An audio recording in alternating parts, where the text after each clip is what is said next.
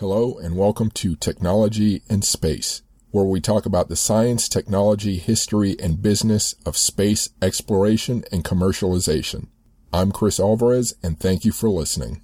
I'm speaking with Dr. Barbara Scalvini, author of Aristotle from Antiquity to the Modern Era, published by Giles, February 23rd, 2021. Thank you for speaking with me. It's a pleasure. So first, um, how did you get into studying this subject and, and writing a book on it?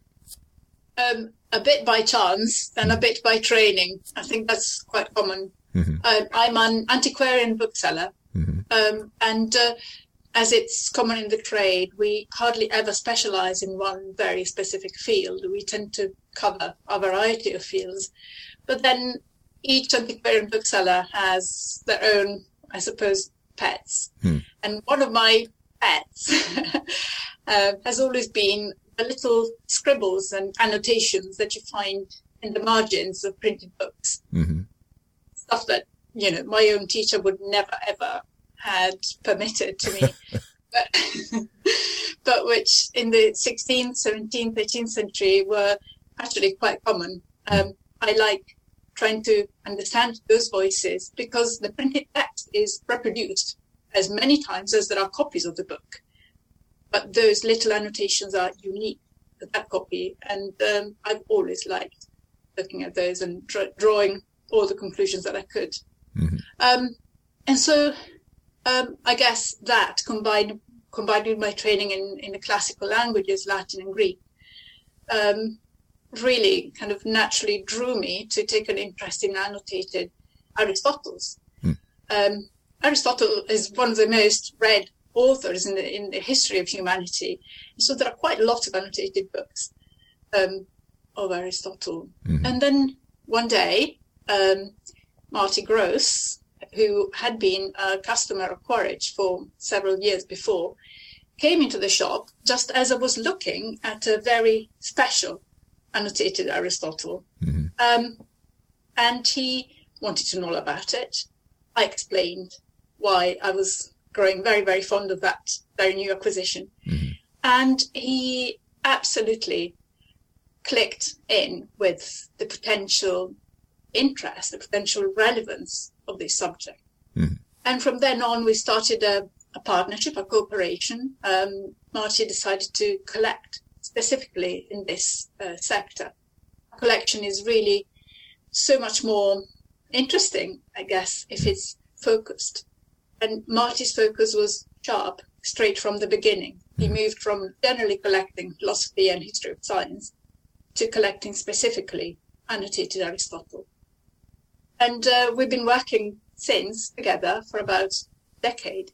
Mhm. Um, until then, un- until when Marty was invited to create an exhibition of his collection by the New York Historical Society, which is what's going to happen next September. And that's, and that's how the book was born. Ah, Okay.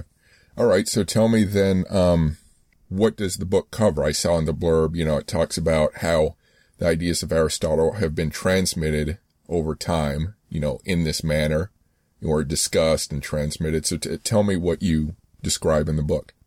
we wanted to convey the immense variety of the ways in which this body of thought has been transmitted to us.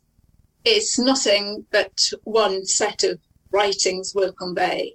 These, all these objects tell so many different stories. There is the stories of the translations that have been made of the text of Aristotle. Mm-hmm. There's the story of the commentaries about it. There's the story of the university lectures, of the monastery um, copying out, of uh, the sort of early scientists wrestling with a, a model of the universe that didn't quite match with modern science discoveries. So all these encounters uh, between Aristotle and more and more modern readers produce almost like chemical reactions that are tangibly present in these, you know, very material objects. So that's that's what we try and cover. We try and cover the story of this handing down of this body of thought through physical artifacts that people can actually handle and without much risk, actually. Mm-hmm. So does the book, um, is it sort of a, a, a, reference of what exists or how much does it discuss the thoughts of, of the people writing, you know, in the margins? It cannot be a reference of what exists. Mm-hmm. Um, there is a body of reference on all the printed editions that have been produced um, of Aristotle's works throughout the world. And it's a really impressive tome um, with no pictures. Yeah. what what we wanted to do was a meaningful selection mm-hmm. of types of genre of cases of instances. It was more um, the attempt to open windows into particular journeys that this text or these texts have made. It doesn't have any um, ambition to be uh, complete any chance. It's 40 books that I'm sure that at any point in the world one could make a census of uh, thousands and thousands of annotated Aristotles. So the aim was not completion. The aim was really exemplification and bring things to life, trying to um, accentuate the, the specific importance of individual copies with individual annotations, not, you know, any copy of any edition. Mm-hmm. So, so focusing both on what you include in the book and maybe also what you're aware of, um, how much, as far as what was annotated, how would you break it down between philosophers who did that, scientists, um, you know, non-expert individuals? You know, what do you see? What sort of trend? I would say that 90% of these annotations were penned by very highly trained logicians and um, scientists. I mean, in the modern day, we we uh, identify the scientist with uh, someone with a, a, very specific aim in, in their research and a very specific method. Mm-hmm. Um, in the early modern era, to be a scientist and to be a philosopher was almost the same thing. Hmm. At the point of the um, birth of early modern science, the developing of a scientific method method of thinking involves philosophy as well as science. So I think we see here profiles of university professors, of uh, very highly trained clerical theologians and philosophers, very, very involved people in ethics, in logics, in physics, who try and really wrestle what they can from Aristotle and, and see how that matches up with what they experience in their own context, in their own culture. Mm-hmm. Are these texts, do they simply go from person to person in a linear manner, or is there any, you know, were they shared among people, you know, and maybe others added notes to someone's notes, or is it just singular in a sense. It's um, it's funny. It's always a different story. Hmm. Sometimes the book doesn't bear any evidence of any but one reader, and you can see that the handwriting that kind of changes through the ages. But uh, and you can see this man reread yeah. this book, you know, five times in twenty years. Uh, and some other times you can see distinct sets of annotations made by one or the other. The thing is, uh, as I said, now we disregard marginalia, but at the time there were thought to be improvements on the text. Mm. Uh, you know, they could uh, they could embody discussion, disagreement, diagrams, and so a new owner, a new reader would want to add their own set of thought next to what was already there. Mm-hmm. Yeah, the typology is just very varied. Mm-hmm. Did you find instances where and again, my, the focus on my questions is sort of the development and transmission of ideas, you know, to grow science. Um, did you see any instances where individuals wrote thoughts that maybe couldn't be shared for some reason? You know, maybe they crossed with religion or, or popular opinion. Did you see any hidden, you know, hidden information?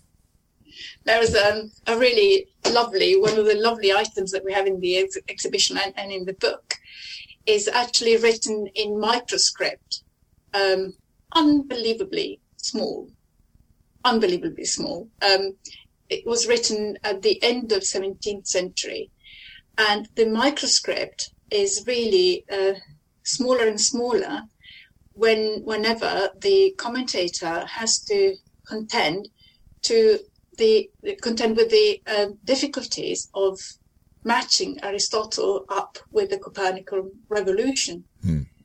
Up to up to Copernicus, well, Tycho Brahe and Copernicus, and then Galileo with his actual, you know, observations of uh, celestial phenomenon. Mm-hmm.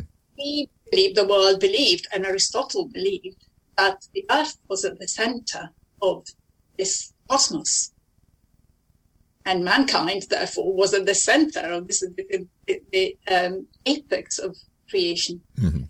But then, you know, with the Copernican revolution, really, these things begin to be questioned very seriously. Mm-hmm. How come, if the stars are fixed, how come we have comets? So, this man who records the actual passing of a comet in the, in the 17th century does it in microscript, thinking, oh gosh, I'd better this quite, it does disturb me. And, you know, what if someone opens my notebook? I left it on the table. I'd better write it really. Mm-hmm. Hmm.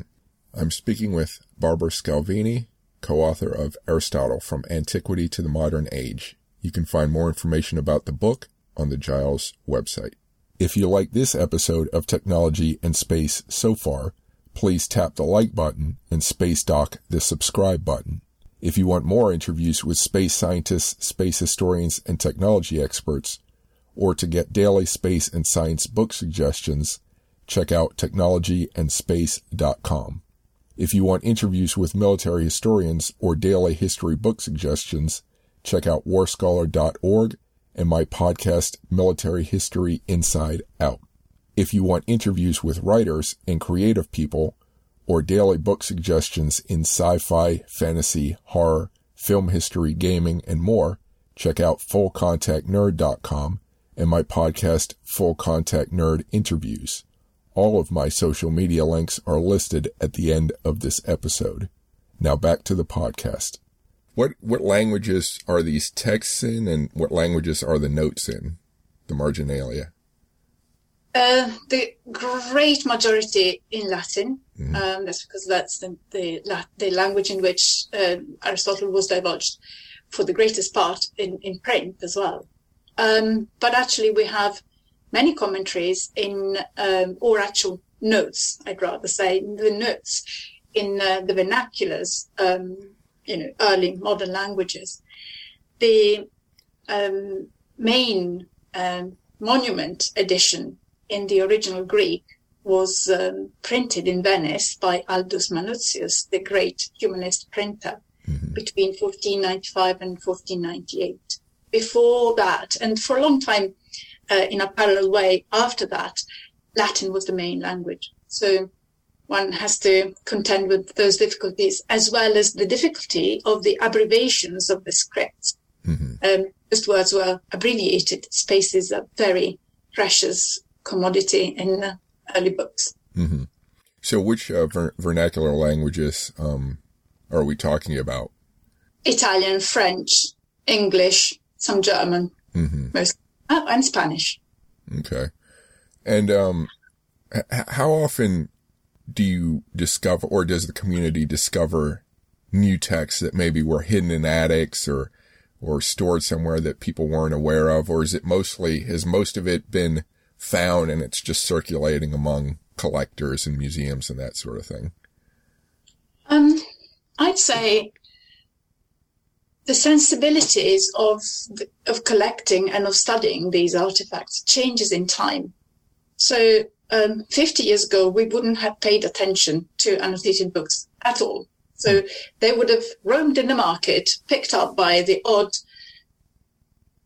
nerd who would just go and you know want to read them. Now I think that you know the academic community has really built up a consensus that all these little notes in the margins tell us so much about our history mm. um, that you know even librarians of great special collections go out of their way to, to collect them. And so these artifacts have always gone around. Now we are looking for them with a more specific intention. Mm-hmm. I have to say, Aristotle is so easy to find in annotated form because it was a, a school text. Mm. You wouldn't have gotten any degree without getting through Aristotle's logics and metaphysics at the very least. Mm-hmm. So they're not all of them rare. So with Marty Gross, uh, what we've been trying to do is to really carefully select. Marty doesn't collect any old annotated Aristotle. We want for the annotations to be really quite special and meaningful and relevant and, uh, you know, original, or at least exemplary. Mm-hmm. Um, what, so what years does, does your collection or what you focus on in the book, what, what year, what time span does it cover? Um, notionally, any, any arc. Um, we don't really discard anything uh, a priori. But uh, I'd say the earliest artifact we have is uh, from the 1250s. Mm. It's a manuscript, entirely written in manuscript, mid 13th century. Um, it's a very, very early commentary on the physics. Um, it's very interesting to see a 13th century mind at work with the concept. Um, and then uh, we carry on into modernity. We tend to stop round about the end of the 18th century. Mm-hmm. Can you repeat what you said about the 13th century thinker you cut off there? And I wanted to catch, get your thought that you were saying. I was just remarking that um, uh, it's uh, very interesting to uh, see the thoughts, see the annotations of a 13th century writer on notions of time and space. What is time? What is space? Can I describe them? Can I not? In what relation are they? Mm-hmm. So even a single leaf from the 13th century is a source of unending interest. Mm. What about um how, how, this is sort of a a little bit of a tangent. How about the ink or whatever they use to write in? Does it does it fade? You know, is it you know what's the quality of of the writings? Um, as varied as um, we have copies really as as uh, it's very varied. Uh, I have to say, ink um, in, uh, produced in the early modern era tends to stay. In the early 19th century, late 19th century, and uh, early 20th century, there was this habit of uh, gently washing books when they were very precious, because as I said, people weren't really keen on annotations, so they would wash them and make them really, really faint, which is appointment now when you see that. Um, they still make them out, it's uh, but it's hard. But a book that has not been treated, that's been just paradoxically neglected, will be as, as fresh as it was when, when it came out. Are there um, what what modern techniques are there to bring up writing that's faded or been washed away? Do you have imaging equipment that you use? I have to say, in all the books I've handled, I've only ever used naked eye or um, or a simple magnifying glass in the case of the microscript I was mentioning earlier. Mm-hmm. Um, I, I, must say that the main difficulty is really the paleography, the reading of the script and the interpreting of the abbreviations mm-hmm. rather than the, the fading of the ink. Okay. Um, what, uh, are you able to sort of discern any major jumps, you know, with the span of time looking at the notes? Did you discern any major jumps in anything like thinking, approaches? Um, you mentioned the, the Copernicus, you know, the time of Co- Copernicus, but, um, how about anything else that jumps out as a, as a big shift? I'd say every time in history there has been um, a step up or sideways or backwards in logic um, as well as physics. Logic uh, has always been um, very influenced by Aristotle's thought. Because Aristotle was the first one who conceived uh, of concepts as being um, organized into categories and for reasoning or correct reasoning to depend very much on the interactions that we make happen between these categories. Mm. So, for example, in uh, the uh, scholastic era in the Middle Ages, St. Thomas Aquinas, when very intricate logic was um, hammered out, that's when Aristotle came into play. That's when they discussed the ins and outs of his syllogism, the invention of syllogism. Mm-hmm. And again, when Leibniz, for example, decided that actually, what if we turned words into numbers and we um, started um, a sort of logic applied to numbers and, and, and make calculations. So at that point, Leibniz really interrogated the structures underlying Aristotle's thought. Mm-hmm. And, and why not now? Artificial intelligence departments all over the world are still interrogating Aristotle's organization of, of logic mm-hmm. uh, for the construction of the future. Mm-hmm. Uh, yeah, you. Um, I was going to ask how many of the notes were mathematical formulas versus, you know, script. It, you sort of answered it, that there, but can you expand on it a little? A lot of it is wordy as opposed to numbery. Uh, mm-hmm. it's a lot more wordy than numbery, but um, a modern eye can see that a lot of this wordy bit only represents things that now are conceptualized in a numerical form. Um, logical structures might have been presented in diagrams with words, and now we would simply substitute numbers to, to those words. The book that Marty Gross fell in love with when he came to Quaritch, and, and, and that's how he started the collection, was full of diagrams. And that's probably what he found arresting. Mm-hmm. That book had been annotated in the margin. It was the Aristot- commentary on Aristotle's physics. Well, not his physics, but one of his works on physics, mm-hmm. and had been annotated by Galileo's teacher. And so to think that Galileo's teacher was drawing diagrams reflecting on, you know, what we now call gravity, you know, the weight, the fall, the speed, the acceleration. He, he was writing down diagrams and words, mm. not numbers, but still considering these concepts very deeply and very likely passing them on to Galileo in the classroom. Hmm. Yeah, I'm not surprised he fell in love when he saw that. that's that's pretty awesome. So, what about? Um, do you see any any kind of any shifts whatsoever um, when the printing press um, is starting to be used? um, any shift in the types of books, the types of notes, the types of writing, anything? With with the introduction of the printing press, um, the corpus of Aristotle's work then becomes identified with a specific set of words that mm. get reproduced edition after edition.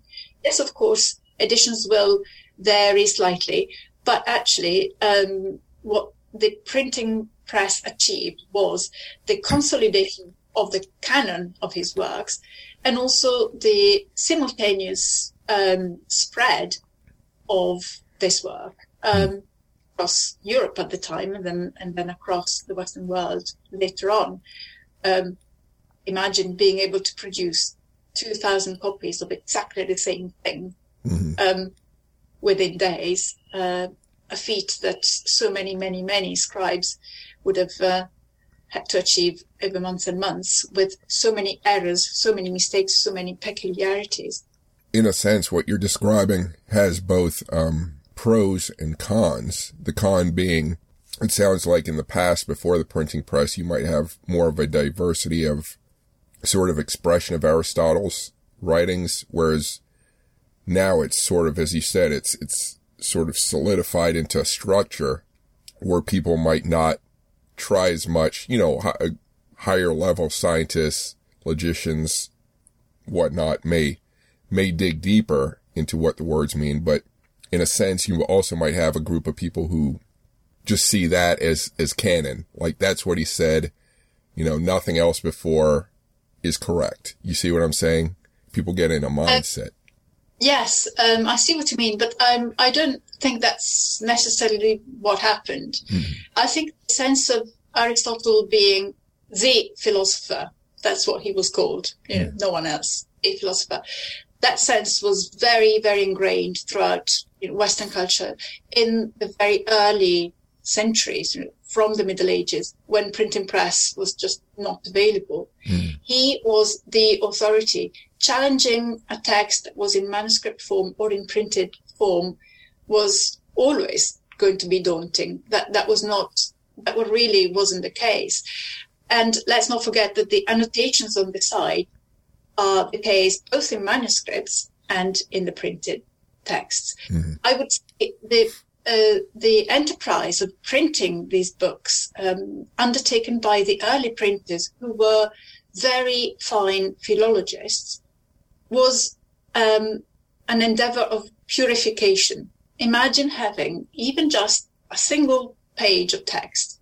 You ask a hundred of your friends to copy it out for you, uh, or even taken taken dictation. Mm. By taking dictation from you, they are to write it down. You will end up very likely with a hundred different things, all of which will have various mistakes. Some of them will be common, some of them will be unique, and um, so imagine this multiplied by the thousands of pages the corpus Aristotelicus in, in, implies.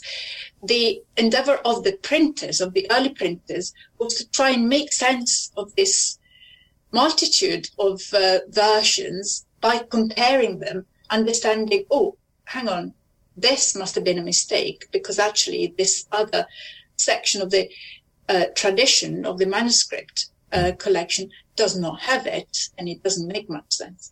So actually, the editing done by the printers has been a very, very precious uh, improvement. Hmm. Do you know if um, the printers, you know, early printers, were they scientists or did they um, engage scientists to help them figure this out? Um, again, they employed um, very highly trained academics. We know this for sure uh, regarding Aldus Manutius, who employed the finest academics of his age. But we can't necessarily describe them as scientists the way we, we describe scientists these days. These hmm. people will have been super trained in their Latin, in their Greek, in their logic, mm. and in their manipulation of this um, the quest of of uh, knowledge. Mm. Yeah, that, that that's yeah. I, I scientist was probably the wrong term to use. I think you've described it better than I did as far as what I was trying to get at. So, what about differences within different texts that come from different European countries? Um, I think I sort of asked this question in, in a different form, but did you see any big differences? And again, I'm thinking in terms of religion, the, effect religion had on what what people could discuss and talk about and, and get into. Did you see any any differences based on that nation or, or religion? I was expecting, you know, pleased with my own, you know, history degree. I was expecting to see um, a more passive um, reception of Aristotle in Catholic countries and uh, a more questioning um, attitude in uh, Protestant countries, for example but that wasn't just not the case. Um, I have to say, the material evidence really defies our construct and really reveals critical minds at work under any circumstances with a liberty that these days we possibly struggle to really guarantee each hmm. other in our societies. Hmm. Interesting.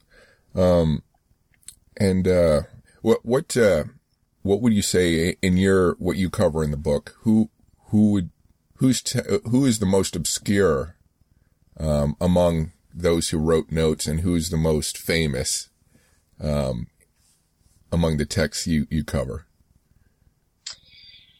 The famous ones are easy because they are people like you know Galileo's teacher Mm-hmm. No one really remembers his name other than a few of us, uh, Francesco Buonamici. Mm-hmm. But his role as uh, Galileo's teacher really projects him on um, on the VIP plan. And then we have a physician to a French king. Again, a physician to a French king commenting on the composition of colors is is just a really interesting um, witness to read. Mm-hmm. And um, we have um, James Martin, a Scottish philosopher, whose writings have been completely, or not completely, but largely lost. And now here we have the notes that one of his students took at his lectures. So it's almost like hearing his voice. Mhm. We have uh, the texts of uh, Robert Grosseteste, who was the first chancellor of the University of Oxford, and then the little, the little ones, the obscure ones, so obscure that we can't even name them, but we can glean from what they write. Oh, this might have been a Jesuit. Look at this little symbol that he writes here, or um, this chap probably from France because the writing, the handwriting is very similar to, I don't know, 17th century, other examples of 17th century French writing. hmm Um, many of them are anonymous, um, but by no means less vocal. hmm I'm speaking with Barbara Scalvini, co-author of Aristotle from Antiquity to the Modern Age. You can find more information about the book on the Giles website. If you like this episode of Technology and Space so far, please tap the like button and space dock the subscribe button. If you want more interviews with space scientists, space historians, and technology experts, or to get daily space and science book suggestions, check out technologyandspace.com. If you want interviews with military historians or daily history book suggestions, check out warscholar.org and my podcast, Military History Inside Out. If you want interviews with writers and creative people or daily book suggestions in sci-fi, fantasy, horror, film history, gaming, and more, check out fullcontactnerd.com and my podcast, Full Contact Nerd Interviews. All of my social media links are listed at the end of this episode. Now back to the podcast. So was there a ha- it sounds like there wasn't the habit of sometimes people say, you know, write in their books property of. Did you have much of that? Well, you know, actually, they did. They did. Some of them did. And uh, Francesco Buonamici, Galileo's teacher, did. Mhm. But, and he did it on the on the title page, at the bottom of the title page. He wrote his name, but he wrote it in Greek characters. And so, so, so many years in the fa- in the past few decades, no one had bothered spotting the Greek transliteration of Francesco Buonamici, and that's how we acquired acquired it at auction, thinking, "Oh, that's interesting." Hmm. That is interesting. How about the use of, did you see much of the use of, how should I put it, sort of, uh, as with a note, an abbreviated note or full notes, you know, a question mark or exclam- exclamation point, like something like that to express a thought about what they were writing, you know, or underlines or, you know, Absolutely, the typologies of all these additions, manuscript additions to an existing text, are so varied. You have manicules, which is like this little hand, the shape of a real hand, like this. hmm indicating a bit of text with or with underlining. And if you look at all the manicules, you basically will see what mattered to that reader and what didn't matter to that reader, which is almost as indicative, or if, if not exactly as indicative. hmm Um, there are um, ways of kind of drawing a line on the side and then writing in Latin, no, rubbish, or or nonsense, things like that. And it really brings brings the voice to life. hmm Wow. So let me turn to um how you did the research for this book. You've already described the steps you've taken to to put it together. Um, what else did you do that maybe you haven't mentioned um, to to complete the book, the research for the book? Um, it's important to to say that this book, very much like all this um, endeavor, has been a very very close partnership. So Marty Gross, who is the collector behind this exhibition, um, his input, his questions, his personal uh, research as a, as a modern day man who's into science. Um, th- his contribution has been absolutely major in all this. It's um, really is a book that's been written by several hands, and by no means the author, even if I do feature, but you know, it really isn't my book. It's um, something that's been born out of a conversation uh, for about a decade. Mm-hmm. And uh, Ben Morison from the University of Princeton provides um, a really clarifying introduction and very vibrant and funny introduction to the general principles of the thought of Aristotle, because not many of us now bother to look it up. Mm-hmm.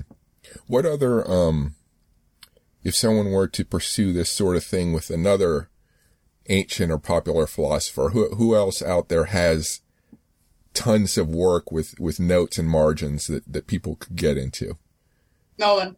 No one? No. Okay. Okay. I thought maybe, I was thinking perhaps Plato, and I don't mean just sciences. I was thinking yeah. maybe Plato, but yeah, but I, you know, it's it's my passion, and there was nothing I wanted more than have than having a, a twin thing, Aristotle and Plato, because you know that there's this saying around that the whole of history of philosophy is only a commentary on the works of Aristotle and Plato. Now, I don't think I subscribe to that entirely, but I kind of assumed again in my preconceptions that Plato would have been as as debated as Aristotle was, and and he was conceptually, but interestingly, not materially, not not nearly, not not by a factor of you know not not a a tenth, not a twentieth, not a, a hundredth. I would say hmm. there isn't there isn't another Plato exhibition. Hmm. Interesting. Um, so what part of this whole process putting to the book together, what, what part was most enjoyable for you?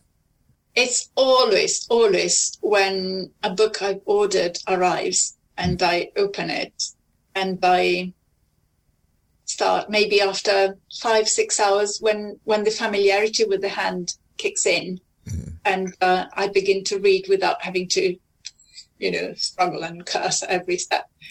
um, when when that voice comes to life and I can almost almost imagine that person, mm-hmm. um, it's a, it's a very private um, sort of satisfaction. And then the other part is is the sharing. Um, I can't wait for these books to be actually exhibited. Mm-hmm. What uh, what are some of the steps you take to um to protect these these old books when you get them? You know what what you know that's a book, uh, uh, an antiquarian question there for you. it's, you'll be surprised how sturdy these artifacts are. Mm-hmm. You have to really want to damage them. Um, if, if you want to damage them, it, mm. you know, so long as your, your rooms are reasonably, you know, safe from big, major, major humidity mm-hmm. or major dryness. Mm-hmm. Um, there is almost nothing that will will damage these books. They were made to be handled, and they were made mm. to last centuries. Mm-hmm. Well, what materials are are they made of? I guess I can assume that, but but what describes sort of the the material? So that uh, for the most part, they're made of paper. Mm-hmm. Um, and paper made out of rags. So early paper was made out of rags. Mm-hmm. It's a very um, good quality paper. It will last. Mm-hmm. Um, some of them, like the 13th century leaf that I described earlier, um, was made out of vellum, mm-hmm. which is uh, um, animal skin treated to absolute thinness and whiteness through a very lengthy process. Um, but I mean, if you reflect that in order to have uh, this size page out of vellum, you might have needed a whole sheep mm. by the time you cut out all the legs bits and the things that you can't use. Mm-hmm. You need the whole sheep just to get this size uh, leaf. Mm-hmm. You will really see that every single millimeter had to be exploited. Mm-hmm something. Hmm. How about the uh, the covers of the book and, and the binding? What what was used? Again, bindings can vary. Some of them are vellum. Um, some of them are other animal skin that has been treated and then used to cover boards, um, wood boards or cardboard boards. And on top of this animal's skin, uh, which could be calf, calf is one of the most uh, used materials, mm-hmm.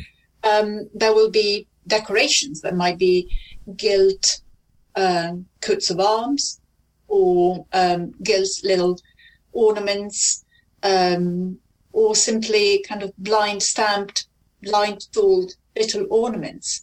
Um, it may not be familiar as a concept, but when you went to buy a book in the early modern era, you wouldn't buy it with its binding.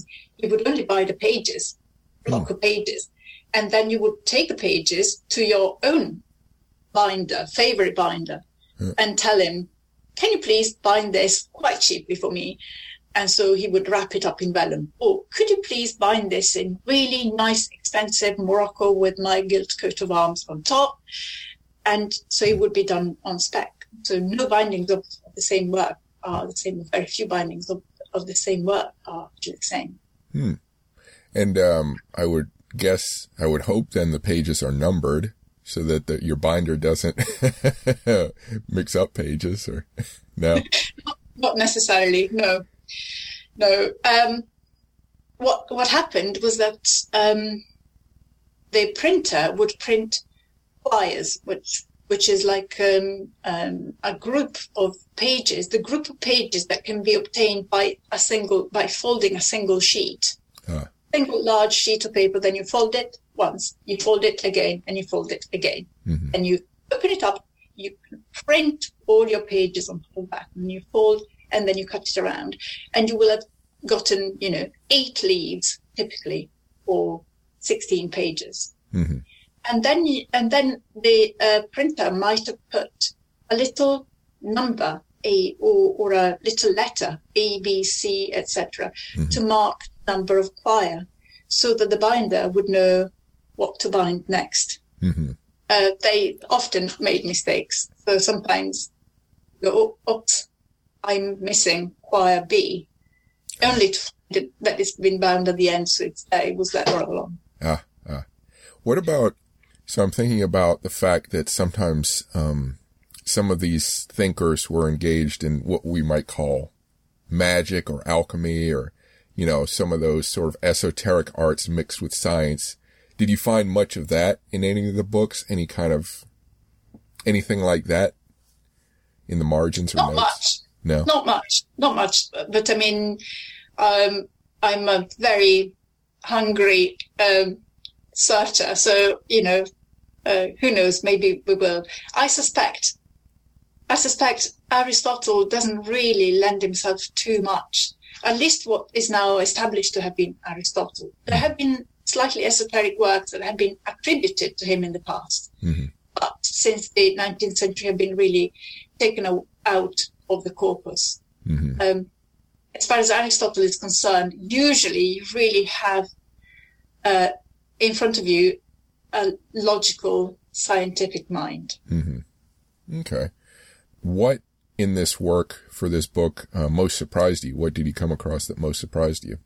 I guess the sheer abundance. Mm. Um, I genuinely didn't know when I set out that I would have to sift through hundreds of things, and I would have had, been, been spoiled for choice, really. Mm. The abundance, um, and the, in a way, the universality. If I, if I'd been an Italian Aristotelian scholar in the 16th century, instead of being an Italian in the 21st century, I would have been able to travel the known world and have had a meaningful discussion and being able to understand any counterpart in Oxford, in Paris, in Leipzig, in Coimbra, in Rome, in, in a way that is so cosmopolitan, I guess. Mm. Yeah, I guess the, the sheer cosmopolitan exuberance of uh, Aristotelianism. Mm-hmm. Okay. Did you, did you, were there any, any of these individuals, did they have, did, did they have multiple texts of Aristotle or is it most of them had their one, their one text and that's what they worked with? Any ideas? Um, I'd say if you, if you look looking at the notes, um, you can see that many cross-reference what they read with other work that they clearly had at their disposal because they were making the cross references in the in the margins, mm-hmm. and so you can tell that most of them were able to rely on quite well furnished libraries, perhaps not in the privacy of, of their own home, but if they were affiliated with a university or with a with a monastery or with a large foundation, mm-hmm. um, they would have had access to several of Aristotle's works, and not just Aristotle, but uh, quite a lot of work from antiquity. Mm-hmm. Did um, any of the books that you um, list or have in your book, did they come from, as you mentioned, library collections or a- any collections that would have been open to a wider group of people? Many of them have um, a very early monastic provenance. Mm-hmm. So and that's how one explains the presence of multiple annotators.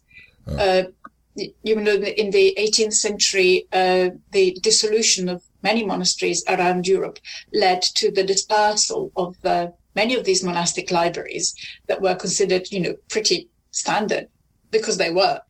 Um, and so uh, these books are now in circulation, um, but they do uh, bear witness to a, a whole community reading the same copy of the same book.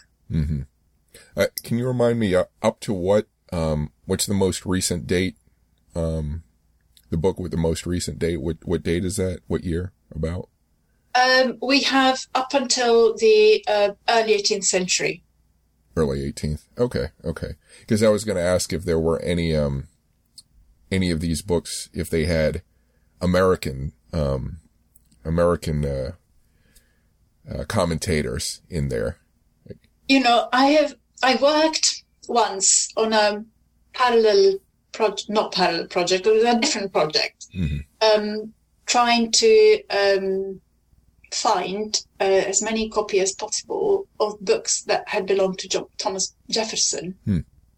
And that this uh, search for Aristotle in the libraries of the founding fathers, especially founding fathers who did have a sensibility for the classic mm-hmm. and who did have um, open accounts with many European booksellers.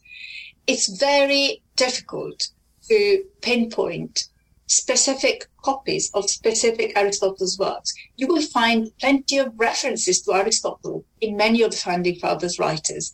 And one of my projects for the future is to hunt them down. Mm-hmm. But what is difficult in, in that instance is to match them up with um, material evidence of it.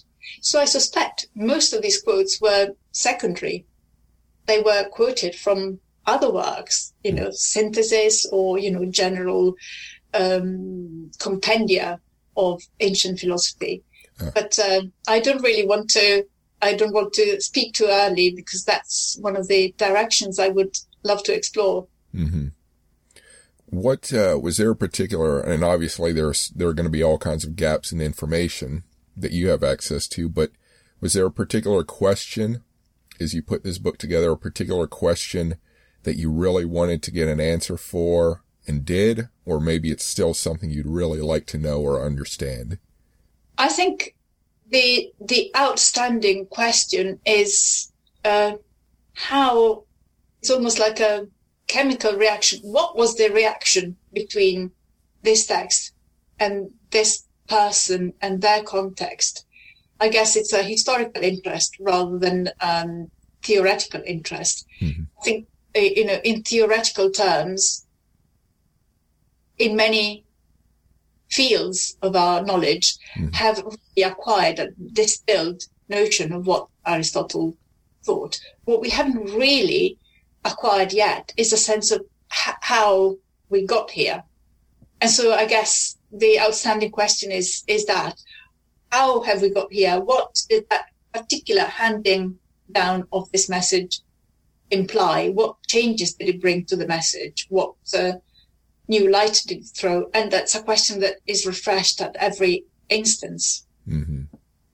Do you, do you have any texts that seem to have notes from sort of generations, you know, like, you know, from, you know, passed down to children over and over? Only one. Um, and it's the one I mentioned, the, the physician to the King of France, mm. who passed it down to his son, mm. who was a noted humanist, and, and both sets of annotations survive. The others, um, I guess, in the monastic reality, you just really don't have offspring. You pass it down to the next students. Mm-hmm. Were any of the um, the commentators women? No. None. Okay. So so apart from your book, like even in the wider wider realm, you haven't come across any female. I suppose some of the anonymous ones might still turn out to have been women. Hmm. Uh, there is nothing in those notes that suggests um, anything regarding the gender. I suppose that's that's what I'm saying. There's nothing that suggests that they might have been women as opposed as opposed to men. Mm-hmm. Um, and um, would it have mattered? Um, I doubt it. It really was always about the thought. Mm-hmm. Um, it would be lovely to to see that or to find out one day that one of these were, were, were women. Mm-hmm. Okay. Was there anything in in your research or the work for this book that had a strong emotional impact on you, uh, either positively or negatively? I think when the annotators write in the margins, "Oh, reader, spare a thought for my soul," um, that's a little a little aside, and it doesn't really matter, does it? Because it's not about the, the text. Mm-hmm. But um, it really tells me, wow, this this guy really counted on someone reading this way down in time, way down the centuries. He almost counted on me sparing a thought for the, for his soul at this. And uh, I confess I always take time to end up prayer. Huh. Interesting.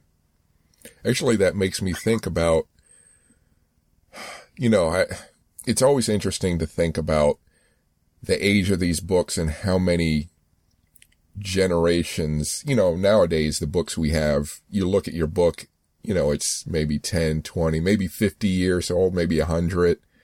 But, but these texts have, have lasted for so long. It's amazing to think how many hands they've been through.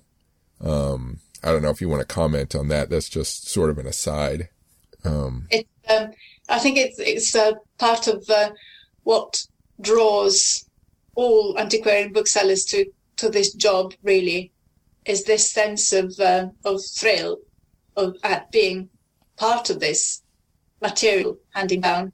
Uh, I don't own books. I don't have them. I don't buy them. Oh. I just uh, I find I find it incredibly fulfilling to find them and match them up with their next owner and um, and cover my this little part in the history of this book um, by simply being a, a convector. Mm. It's it is quite you know emotionally intense mm. to feel uh, that you're part in the story. At what point in time did um did you have antiquarian booksellers maybe logging the the ownership, the line of ownership of of important books, or anyone, in fact, not just booksellers, but you know, where did you, where did people start, um, keeping track of that? When did people start collecting books? Or keeping track of, you know, this book owned by and then sold to and owned by, you know, what, you know, sort of a line of provenance. Is that the right word? Yeah, yeah, yeah. Um, I guess uh, an attention to provenance of books that are dear to the owner mm-hmm. has always been the case always been the case. You find it in, uh, you know, in 15th century books. Uh, people note how much they paid for this book, where they bought it on the fair in Frankfurt, and I paid da, da, da, um, so there is a, a self-conscious um, sense of ownership from very early on. Mm-hmm. Um, and now all this attention to the material uh, history of the readership really has brought to the birth of very sophisticated websites that allows you that allow you to, to track the tacit passages of ownership for the most important books, and that clearly the idea is to uh, extend this as much as possible to all books printed in the um, 15th and 16th century. Mm-hmm. How extensive are the details of, of books? Like, you know, does it get, get, I imagine it gets down to number of pages and sort of a physical description just to make sure the book is, you know, what, what is described. Because I imagine some people might try to forge or create, you know, fake copies. Yes, yes, we have that. We do. Um, it doesn't do much good to the trade, does it? To, to know that um, uh, there is forgery. On the other hand, um, the Association of Antiquarian Book Dealers is a is a worldwide organization mm-hmm. that uh, uh, does you know a lot of quality assurance mm-hmm. work all the descriptions written by members of the association have to be quite meticulous. And when you buy a book from any member of this association, mm-hmm. the physical description has a fact, um, is like a contract. This is what you're buying. If it yeah. turns out to be, you'll get your money back. Wow. Wow.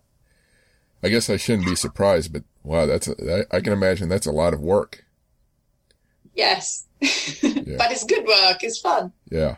But I guess now you can just, um, take pictures of like every page and, and every angle of the book. And that's helpful, I suppose. Yes. I mean, you have to be uh, realistic and, uh, mm, you know, quite economical. Um, you mustn't kind of be led uh, astray by um, this this uh, worship of the page. You know, many antiquarian books are worth maybe two, three hundred dollars. Um, and um, I, I mean, here at Quaritch, we deal with uh, a very, very large range of mm. value. Mm. I can't really spend many, many hours looking through every single minute detail of a very cheap book. But for, you know, important books, when the interest is there, and especially when it's important for future reference that a peculiarity should be recorded, then Quaritch, we've been here since the mid 19th century and our descriptions are still quoted in library catalogs. Mm, cool. So you've already mentioned a little bit about your goals for the book. Um, what else would you like the book to do for readers? I'd like for the book to make the readers curious. I'd like for the book to be just exactly the opening of, of a window, the beginning of a journey, um, the um, I'd say the little prompt that will inspire them to look at books physically in a different way, and uh, really, if possible, go and spend time with your local bookseller. They have the most fantastic stories to tell. Mm-hmm. What could uh what could scientists like modern scientists, people working on the space program and interested in astronomy and all this stuff, um, what do you think they can take away from from your book? I guess from a scientist perspective, I think it's important to mature the awareness that the the way they ask themselves question is historical. It comes from somewhere. There may be another way to ask themselves a question. So I guess uh, what you get from the book is uh, a prompt to questioning yourself. Why am I framing my inquiry in these words. Mm-hmm. Oh, yes, I do. I do that because it's been handed down to me mm-hmm. and I received it that way. Would there be another way of framing it? So I guess, like many other messages from the past, it's just really a, a check on your on your own critical thinking. Mm-hmm. I agree. I agree. I certainly think that as well. I mean, that's why I'm interviewing you about this, this topic for, for a technology, um, podcast. Were there any difficulties in getting the book finished or published? No, no. I mean, it, this happened in the times of COVID, but uh, very, you know, seamlessly. I have to say, Marty Gross and Michael Ryan of the New York Historical Society really bent over backwards to, to make it happen. Uh, a great photographer was uh, able to to do stellar work in hmm. uh, you know somewhat reduced circumstances. So um, no, it's it's been a thoroughly enjoyable experience.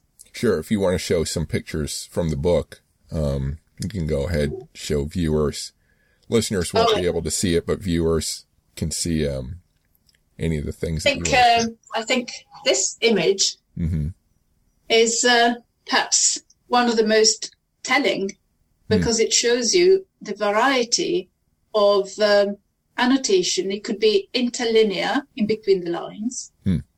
It could be marginal. And, you know, within the marginal, there would be different sizes, different, um, in a way, kind of hues of color, and a few diagram like things in the middle, just to show that in the way that a modern web page is designed to get the eye to identify immediately what level of interpretation you are offering, what type of information you're offering, this um, annotator was doing the same, you know, so this is where I do this, this is where I do that, and this is where I ask my questions, and these are the chapters.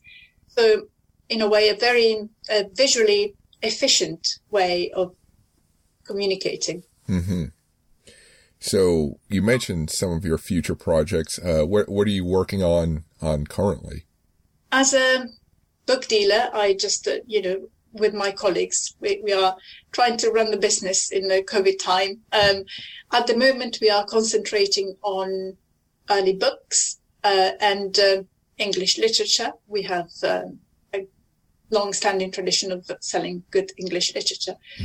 Myself personally, I am um, still completely committed to annotated books and especially annotated books of the 16th century, the thought of the Renaissance. And so all my colleagues know that um, that is my turf. They Yeah.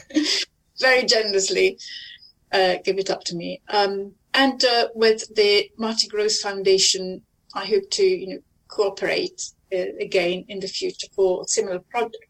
Pro- similar projects.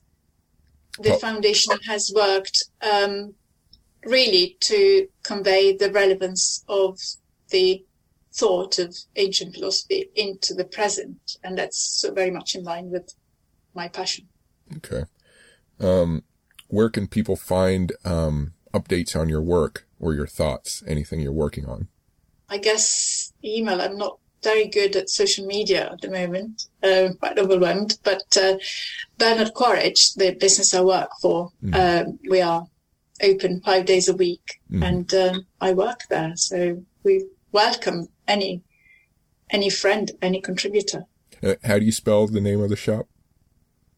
Bernard Quaritch, and it's Q U A R I T C H. hmm Okay. He was a yes, he was a 19th century German who came to work in London and founded one of the biggest antiquarian booksellers. Nice, nice. Um, okay. Um, that's all the questions I have. Do you have any parting thoughts or words? No, just I am uh, really looking forward in anticipation to the day when we open the exhibition next September at the New York Historical Society. And I really hope that uh, people who have not heard of Aristotle before or just heard of him really in passing would not be put off. Um, it's um, the whole point is to approach the general public with the thought of this amazing, amazing thinker. hmm And you, so the exhibit will be September 2021 is the plan? Yes. Okay. Okay. Well, thank you very much for speaking with me. It was a pleasure. Thank you, Chris. Thank you. In the next episode, I speak with Cesare Barberi about the search for extraterrestrial life. Space dock the subscribe button to catch that episode.